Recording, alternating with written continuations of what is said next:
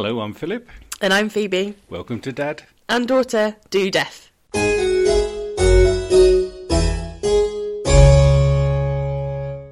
Hello, Phoebe. How are you? I'm alright, I've got a bit of a cold. Oh, so I'm sorry to hear that. Yeah, I'm sorry if I sound like I'm in a bucket for this episode. well, I hope you don't give it to me because Yeah. tonight we're recording right opposite each other we are. in um, a very rare live recording in front of a specially selected live audience. Our first ever live studio audience. And uh, we're actually on location as well. Not particularly a murder location. no, we we aren't in a in a morgue or a prison No. or we are, yeah. Away together. away for a few days together. Yep. So we're taking this opportunity of recording episode 35. Yes. Because we wouldn't want to miss a week. So. No, no, we would not like to let our listeners down, particularly as we have now hit over 2,000 downloads. So We have. thank you all very much indeed for your continued support. Yes, thank you. Thanks for listening. Thanks for continuing to listen. Any news from the world of true crime this week, Phoebe? Well, I've been trying to have a bit of a phone, social media news detox this week. But before we came away, I was paying very close attention to the Riley Crossman case in America and found out on Tuesday, the 5th of October, Yeah. that um, Andy McCauley, who was on trial, was found guilty on all counts. So he's going to spend the rest of his life in prison. I mean, the defence didn't even put up a case, so No. He very clearly did it. He's been sentenced. He's been sentenced on the 4th of November, Oh, okay. but the jury have recommended that he spends the rest of his life in prison. Yeah, So, this was in West Virginia. West Virginia, yeah. There is no death penalty. No death penalty. It was abolished in 1965. okay. So, um, yeah, life in prison without parole will happen there. Um, we've obviously been keeping an eye on the Gabby Petito case, and nothing's happening there. Um, No, I did see a news article about that police activity has stepped up in the search. yeah, I I just don't think he's there. I just really he he could be anywhere in the world now. Yeah. Um, his parents seem to be changing their story though, so yeah, I think as we've said all along, they're going to have some questions to answer. I think when this all comes to the, an end. Yeah, and there's some strange information coming out from his sister to say that he flew back Yeah, in August, yeah, uh, just shortly after they'd had that bit of an argument that Yeah. was recorded on police body cam. I think just before, and he flew out just before they think she died. So, so he flew back out to Utah just before she died. Oh, so she you think she was still alive when he flew back to Florida? I think so. I think that's what they're saying. Oh, okay. Then he flew back to Utah. Yeah, because there's like Instagram posts from her from like the nineteenth, twentieth, twenty first, I think. So it's all a very muddy timeline. um, but they've said that he was definitely using her bank card. That's what he, Yeah. that's the bank card that he's in trouble for. Yeah, yeah. So, That's the only thing they've got him for at the moment, really, isn't it? mm, but yeah, I just really hope they catch him. Indeed. Something else that I noticed today as well. Do you remember back in August there was a, a shooting in Plymouth where a gunman took the lives of 5 Mhm. people, complete strangers, before he shot himself? The incel. Man. The incel man, yeah. And uh, just something that was in the news today was that the police themselves have come under some Mhm. criticism. And a couple of police officers have received misconduct notices for the way that they handled his application to have his shotgun license returned to him. Interesting. So, uh, The police are coming under quite a lot of scrutiny at the moment, aren't they? yeah, there's a few things going on which, uh, yeah, they need to look at, Hmm. and I'm sure they will. Yes. So tonight, because it is October and we are less than three weeks away from Halloween. So all it is. Yep. Got a countdown. So tonight, I am going to talk about the story behind the kind of real life Frankenstein Okay. and how that came to be and what we learned from it, potentially. Frankenstein was written by Mary Shelley in 1816 when she was just 18 years old, which is mind blowing that an 18 year old could come up with that. I think she would definitely be a true crime listener. um, so supposedly Mary and her lover, who then became her husband, Percy Shelley, spent the summer of 1816 at Lord Byron's villa um, at Lake Geneva in Switzerland. And obviously, Percy Shelley and Lord Byron were famous romantic poets. Um, the weather was terrible for the time of year. It's known as the year without a summer, so they had to stay inside for most of the time that they were there. And to pass the time, they read a lot of German ghost stories and talked a lot about recent scientific developments. And this caused Lord Byron to propose a wager of who could write the best ghost story. Okay. So Lord Byron wrote a story about vampires, which eventually led to the creation of the modern vampire genre. And then Mary Shelley wrote Frankenstein. The idea, I don't know what um, Percy Shelley wrote. the idea of Frankenstein came to her in a waking dream, which I think is basically like a shot of imagination. Yeah, yeah. um, after passing past Frankenstein Castle, which wasn't too far away from Geneva, Okay. and she learnt that there used to be an alchemist who lived there who'd spent years kind of doing experiments. Um, and after a long time of talking about these kind of ghost stories, the occult, and the nature of human life. So, very briefly, summary of Frankenstein, because it's quite a long story. Um, it tells a story of Victor Frankenstein and is told in a series of letters. So, Victor is a young Genevan man who's engaged to his cousin and ready to head off to university, and he's fascinated by alchemy. Uh, just before he leaves for university, his mother dies of scarlet fever, leaving him grief stricken and obsessed with the idea of death and how you could bring people back to life. At university, he excels at chemistry and other sciences and soon starts developing this secret technique to impart life to non living matter. He undertakes the creation of a humanoid by seeking out body parts. Um, and he says, I collected bones from charnel houses, which is where skeletal remains were kept. Okay. Yeah. Um, the dissecting room and the slaughterhouse furnished many of my materials. During Mary Shelley's time, the use of dead bodies from dissecting rooms and slaughterhouses would have been horrifying because everybody knew that the bodies that were in those places were criminals. So it was the worst of the worst who were being sent to these places to be Yeah. chopped up. So the thought that he was going to create new life from these people who'd done these horrific things would have been very horrifying. Slaughterhouses.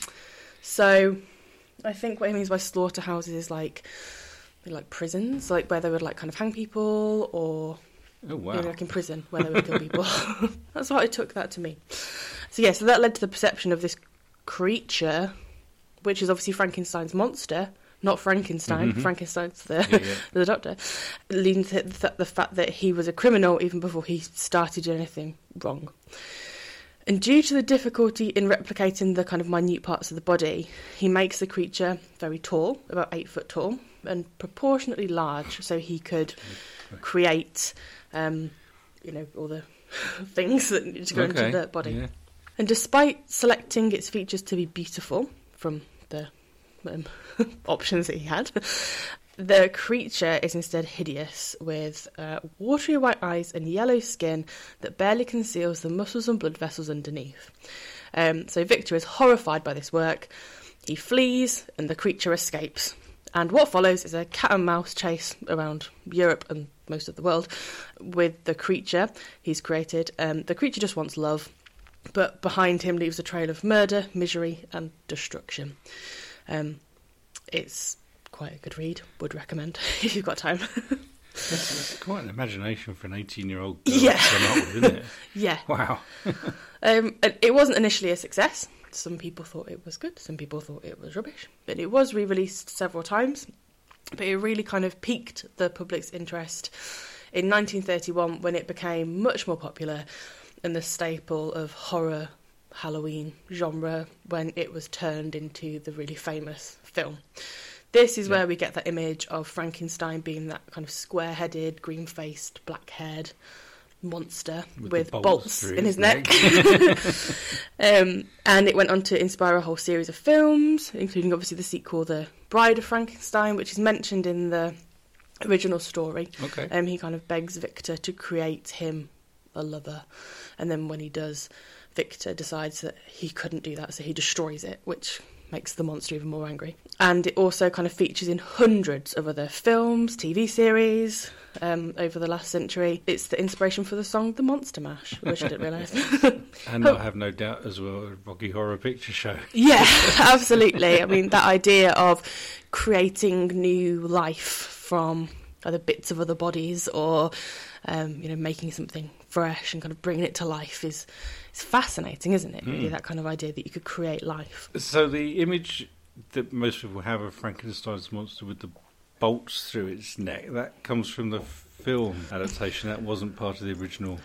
No, think in the original story, it doesn't talk a lot about kind of what it looks like, just that it looks hideous and it's terrifying and is really tall. Right, yeah. There's no other real kind of description about what it looks like.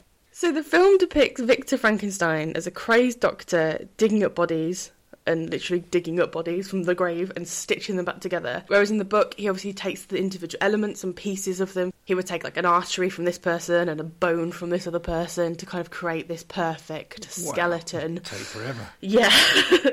um, and the film uses this idea of electricity Oh, to yeah. kind of bolt him back to life. Whereas in the book, he uses a kind of vague process that's not really described to explain how he brings a creature monster to life. So, whilst Mary Shelley doesn't explicitly mention using electricity in her books, in the preface of the 1831 version, she mentions the experiments of galvanism that were very popular at the time. So, at the time that she wrote Frankenstein, there was a big debate going on about how life existed.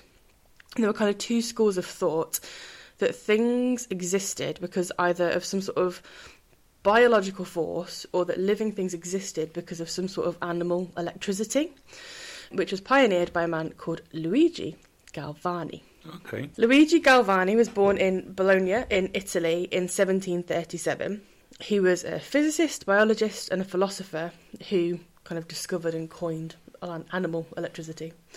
He is recognised as the pioneer of the bioelectromagnetics, which is the study of the interaction of electromagnetism and biological elements. So, him and his wife started experimenting on frogs and electricity Okay.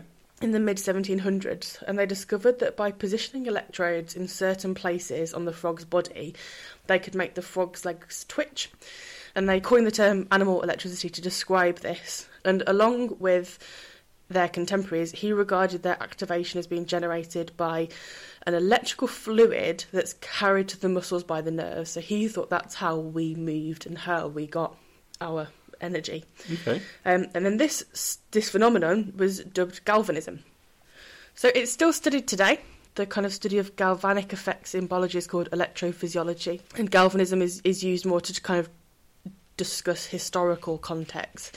But he died in 1797 in complete poverty after being Oh, wow. stripped of all his academic and public positions. However, the study into galvanism wasn't dead.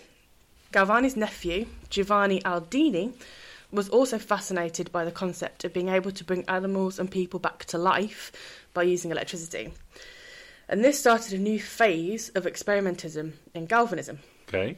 His most famous public demonstration of the electrostimulation technique of deceased limbs was actually performed on an executed criminal who was called George Forster at Newgate in London in 1803. So, George Forster was found guilty of murdering his wife and his child by drowning them in Paddington Canal in London. At his trial, the events were reconstructed. Forster's mother in law said that um, her daughter and grandchild had left her house to go and visit him at four o'clock on Saturday, the 4th of December, 1802. Joseph Bradfield owned a house that um, Forster lodged in, and he said that they'd stayed the night there, and at 10am on the Sunday morning, they'd gone out. He also said that Forster and his wife hadn't been on good terms because she wished to leave him to be with Joseph Bradfield. Um, and various witnesses saw George with his wife and child in pubs near Paddington Canal during the day on the Sunday. Then the body of his child, which I believe was a daughter, um, Right. was found on the Monday morning. And then they carried on dragging the canals and they found his wife three days later. George Forster obviously denied this and said that he wasn't there and gave an alibi, which was contradicted by a waiter. And skepticism was expressed that he couldn't have been where he said he was at the time that he claimed after where he'd been seen. The jury found him guilty. And he was sentenced to death and also to be dissected afterwards. Okay. And this sentence was designed not only to provide medicine with corpses that they needed to experiment, because at this time that was a really important thing, Which is which I gonna think we'll touch on soon. Um, also to ensure that the condemned people couldn't rise again on Judgment Day, Oh, which I didn't realise was a thing, which I thought was really interesting. because their bodies had been cut into pieces and selectively discarded, they wouldn't be able to find each other Wow, on Judgment okay. Day, essentially. So there wouldn't be any criminals uh, to come back on Judgment Day. So he was hanged on the 18th of January, shortly before which he made a full confession. He said he'd come to hate his wife and had twice before taken her to the canal to kill her, but his nerves had failed him both times. Okay. So that was only, what, six weeks after it happened? Seven weeks after it happened? Yeah, well, And with the Christmas break as well, they, they moved quickly on that. you've seen that even yeah. I mean, even yeah. to quite recent times. it's a common theme that we've seen a lot recently with the um, criminals around this sort of time, that they'd be sentenced and executed quite quickly. Yeah. A recent documentary actually questioned about the fairness of this trial because all the evidence was quite circumstantial. It notes that his the friends of George Forster's wife claimed that she was extremely suicidal and had often talked about killing herself and her daughter together. And according to this documentary, Forster had attempted suicide by stabbing himself with a with a knife. This was to avoid waking up during the dissection of his body. Um, should he not have died when he was hanged and they didn't realise it? And apparently, this was a real possibility owing to the crude methods of execution at the time.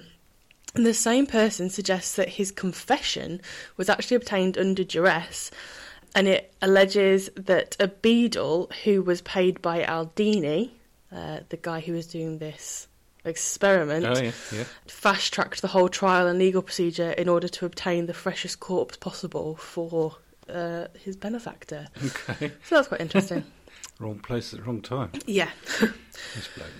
So George was hanged at Newgate on the 18th of January 1803, and shortly after his body was taken to a nearby house where it was given to Giovanni Aldini for the experiment. The experiment he performed on his body was a demonstration of galvanism.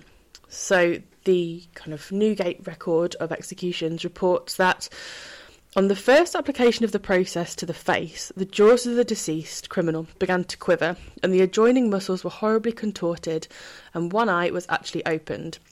In the subsequent part of the process, the right hand was raised and clenched, and the legs and thighs were set in motion.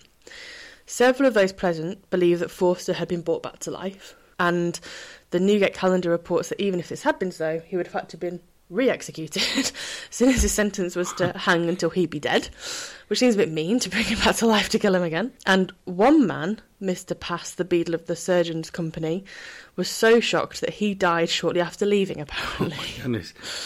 um, Another fresh corpse. Mm, yeah, they could have tried it all over again. the hanged man was certainly dead since his blood had been drained from him after he died and his spinal cord severed after the execution. Oh, um, okay. So There's no doubt that he, he was definitely he wasn't going to be able to come back to life. But I think just not dead when No. they did these things on him. Right, okay. but I think they were interested to see whether they could get him to kind of move Yeah, yeah. and if they could, you know, use this theory on him. And this wasn't the only experiment attempting to bring people back to life. On September the 1st, 1818, so a few years later, Matthew Clydesdale was charged with murdering a 70 year old man in a drunken rage and brought to Glasgow.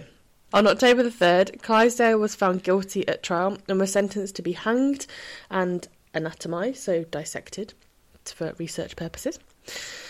The execution of Matthew Clydesdale for the crime of murder was the first in Glasgow for 10 years, and thousands of people turned out to see him being hanged.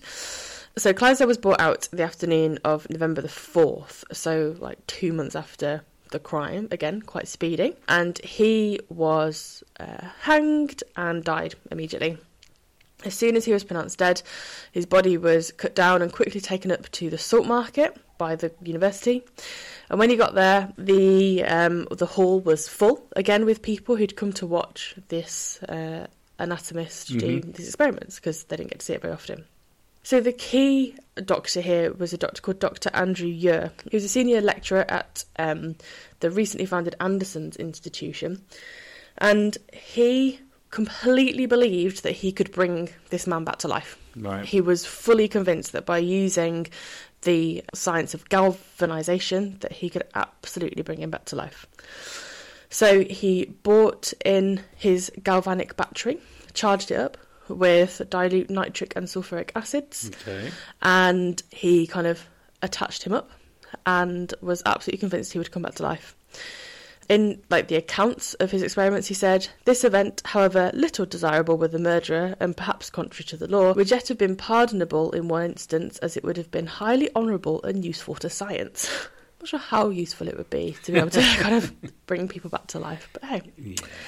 So they started kind of cutting him open and exposed various bits of the body that they needed to to be kind of electrically stimulated. He didn't bleed at all to prove, you know, he was he was definitely dead. And they connected rods to his heel and his spinal cord. This caused such violent extensions of his bent knee that it nearly kind of knocked over one of the assistants Oh, wow. that was standing there. In an attempt to restore breathing, the rods were connected to um, nerves around his diaphragm, and uh, and Dr. Ure said in his uh, accounts that the success of it was truly wonderful. Full, nay, laborious breathing instantly commenced. The chest heaved and fell, the belly was protruded and again collapsed, with the retiring and collapsing diaphragm.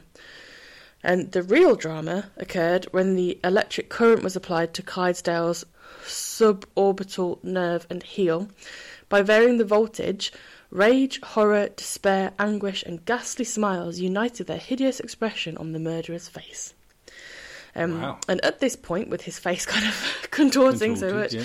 um, loads of spectators had to leave because they were absolutely terrified. They were convinced that he was back to life. And then the final experiment that made them believe that he was really alive, they made a cut into his forefinger and attached the kind of rods to it, turned it on, and he lifted up his hand and pointed to the audience. So they were kind of convinced that he was alive. One person much later said that um, claimed that he was present at the experiment, and he said that he he claimed that he saw Clydesdale's body being brought back to life in front of the audience, and he claimed that one of the anatomists grabbed a scalpel and slit his throat, so that the reanimated corpse then dropped down dead again. but that was 30 years later that that person reported that. but either way, there's a lot of reports to say that um, through kind of using this galvanization method, that he was able to kind of Yeah. like move his arms and legs and stuff. Yeah, yeah, yeah. And it's known that um, there were other experiments, and it's known that Mary Shelley went and sat in at least one of them and kind of watched it. And it was something that she was interested in this idea of could human life be brought back together by using this kind of electric force. And then she wrote the book And then she wrote after that. she'd seen that. Yeah, and it was all while it was kind of like a hot topic at the time. But obviously, bringing people back to life with electricity is only part of the story. Yeah. Uh, Victor Frankenstein needed more than electricity to create his monster. The doctor also needed parts to make the being of a gigantic stature, that is to say, about eight feet in height and proportionally large. So, in a word, that's transplantation. So, transplantation is a relatively modern procedure made possible by the discovery of blood types in Yeah. the early 1900s um, and research onto tissue compatibility that started in the 1930s. So, this was way after Mary Shelley Mhm, yeah. um, wrote her couple of hundred years story. almost, getting on Yeah, well, 100 years afterwards, yeah. And yeah, getting on for 200 years after the kind of Luigi Galvani Right. But it was obviously something that people were interested in, kind of moving body parts around. And could body parts be going to different places as a kind of almost like science fiction idea? When Mary Mm. Shelley wrote Frankenstein, and Frankenstein is often thought to be like the first sci-fi novel.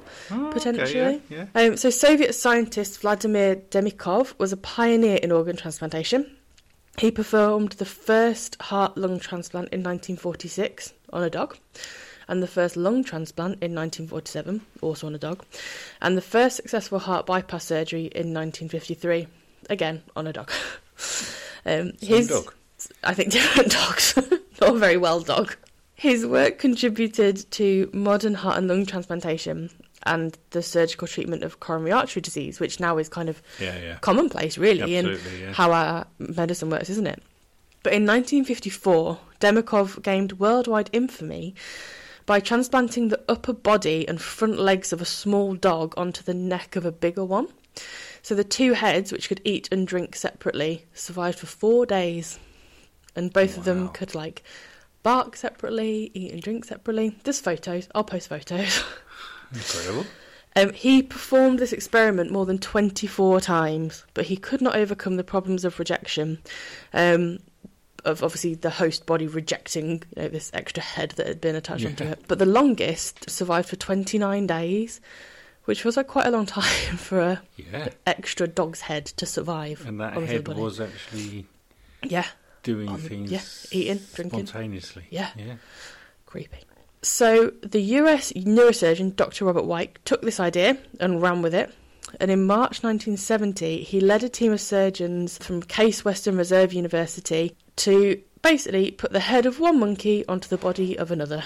So the surgeons decapitated two monkeys and put the head of monkey A onto the body of monkey B and reconnected the carotid artery and the jugular vein. And then when the 18 hour procedure was over, the team of 30 doctors, nurses, and technicians reportedly cheered when the monkey woke up and tried to bite the nearest person.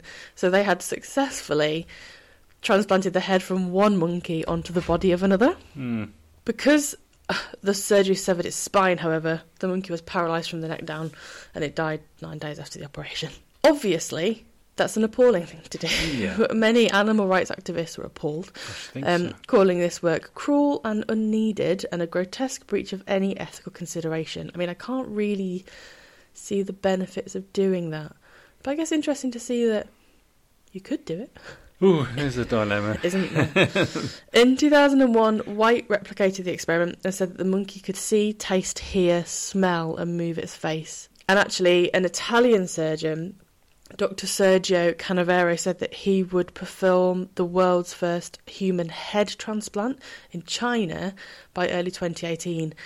But this still hasn't happened. Okay. At, at least as far as we know. As far as we know, yeah, unless it did happen and they d- didn't want to tell anyone about it.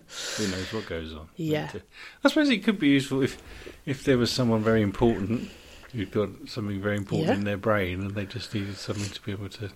That's like something like The Simpsons, though, isn't it? Where Yeah, they yeah. have like all those jars with the heads in, and they could like Just still talk. a body to keep the brain alive, sort of. thing. Yeah. So at the start of Frankenstein, there's a quote from Paradise Lost, Oh yeah. which is, "Did I request thee, Maker, from my clay to mould me man?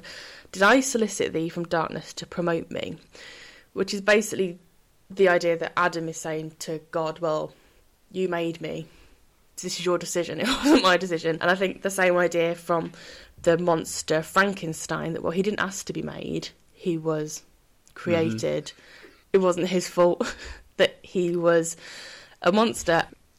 So that's the story of the real The life real Frankenstein, Frankenstein. Wow, and the experiments that inspired the story and the kind of things that Yeah, were yeah. possibly inspired by Frankenstein too. I, I can kind of see how that galvanism Yeah. would have worked by putting electrical current across Yeah. nerves or bits of muscle or whatever to Make to you twitch. make yeah. twitch and stuff. But to get them to actually like lift its arm and point would need so many different things happening to do that. I, I wonder if some of that might be a bit I mean, yeah. exaggerated over time. But Potentially, yeah, yes. yeah, And I guess by the time that the film was created, those kind of experiments were probably much better known and more Yeah. established. That you know, kind of, you've put electricity through something and it brings it to life. So that's probably why they maybe hooked onto that for the film because that's quite a tangible yeah.